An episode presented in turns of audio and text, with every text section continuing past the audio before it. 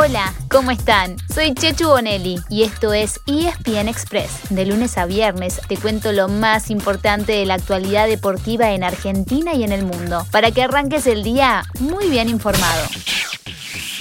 Los Juegos Olímpicos Tokio 2020 ya están en la recta final. Estamos a solamente cinco días de la ceremonia de cierre, que será el domingo, por la mañana en Argentina, por la noche en Japón. En las últimas jornadas se juegan las últimas chances de mejorar la cosecha de medallas. Les contamos quiénes son los deportistas y los equipos argentinos que siguen apuntándole al podio. Cuando se levanten, deberían conocer varios resultados de la madrugada del martes. Entre las 2 y las 3 de la mañana empezaban las Medal Race. En vela, asignan puntaje doble y en ellas compiten los primeros 10 clasificados de cada categoría. Eso siempre y cuando haya suficiente viento, un factor que ayer afectó a todas las competencias. Viento mediante, entonces, hoy temprano había argentinos en tres clases y en dos de ellas con posibilidades de hacer podio. Victoria Travasio y María Sol Brands están sextas en la 49er FX. Tienen que ganar y además esperar malos resultados de tres competidores directos para así conseguir el bronce. Sexto también llega Facundo Olesa en la clase fin. Y si tiene un buen resultado, puede lograr la medalla de bronce o incluso la de plata. Por último, Santiago Lange y Cecilia Carranza, oro en el año 2016, llegaron a la Medal Race de la clase NACRA 17, pero están séptimos y a una distancia imposible de acotar del tercer lugar. También de madrugada, a las 5 de la mañana, jugaba el seleccionado masculino de vóley. Enfrentaba a Italia por cuartos de final sin ser favorito en los papeles, pero con el impulso de haber eliminado a Estados Unidos el fin de semana. Un poco más tarde, a las 9 de la mañana, es el turno del básquetbol, también por cuartos de final y frente a Australia. Así que ya saben, si están escuchando este episodio bien temprano, corran a la tele. Y si no, no se preocupen, don't worry. En espn.com tienen todos los resultados y por supuesto la mejor información. Si el voleibol o el básquet pasan a semifinales, o los dos, ¿por qué no ilusionarse acaso? Entonces tendrán dos chances de asegurar una medalla. Ganar una semifinal significa asegurar la medalla de plata, pero perdiendo en esa instancia queda otra oportunidad, el partido por el tercer puesto y la medalla de bronce.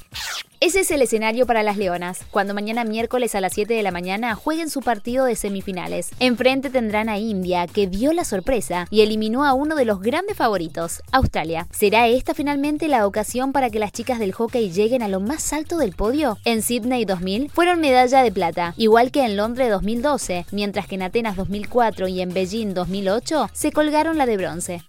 Agustín Berniche, ¿habían escuchado este nombre? Hasta anoche es probable que no, pese a que el palista de Olavarría fue campeón mundial sub-23 y obtuvo dos oros en el canotaje de los Panamericanos 2019. Y ayer, mientras gran parte del país dormía, tuvo un gran desempeño con su kayak en los 1000 metros sprint de la categoría K1. Había sido segundo el lunes temprano en la eliminatoria, con lo que pasó directo a semifinales. Anoche pasó semifinales, metiéndose entre los mejores 8 de su prueba. Y en la final terminó octavo. Grande Agustín.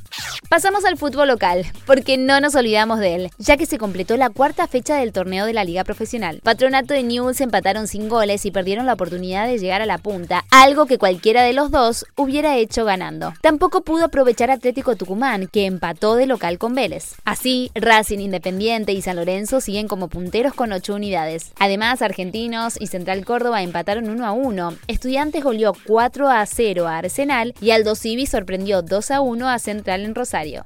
Por último, no se olviden que mañana a las 7 de la tarde se juega otro superclásico, el cuarto de este año. Los tres primeros fueron en la bombonera y todos terminaron empatados, aunque en el último, Boca luego festejó en los penales ante un River de emergencia. Ahora, el choque es por octavos de final de la Copa Argentina en el Estadio Único de La Plata. De sus últimos 11 titulares habituales, Marcelo Gallardo tiene en duda al chileno Paulo Díaz y a Matías Suárez. En el Geneise, Miguel Ángel Russo podría parar una línea de 5 atrás, con la particularidad de habría dos defensores peruanos, Carlos Zambrano y Luis Advíncula, que así haría su debut.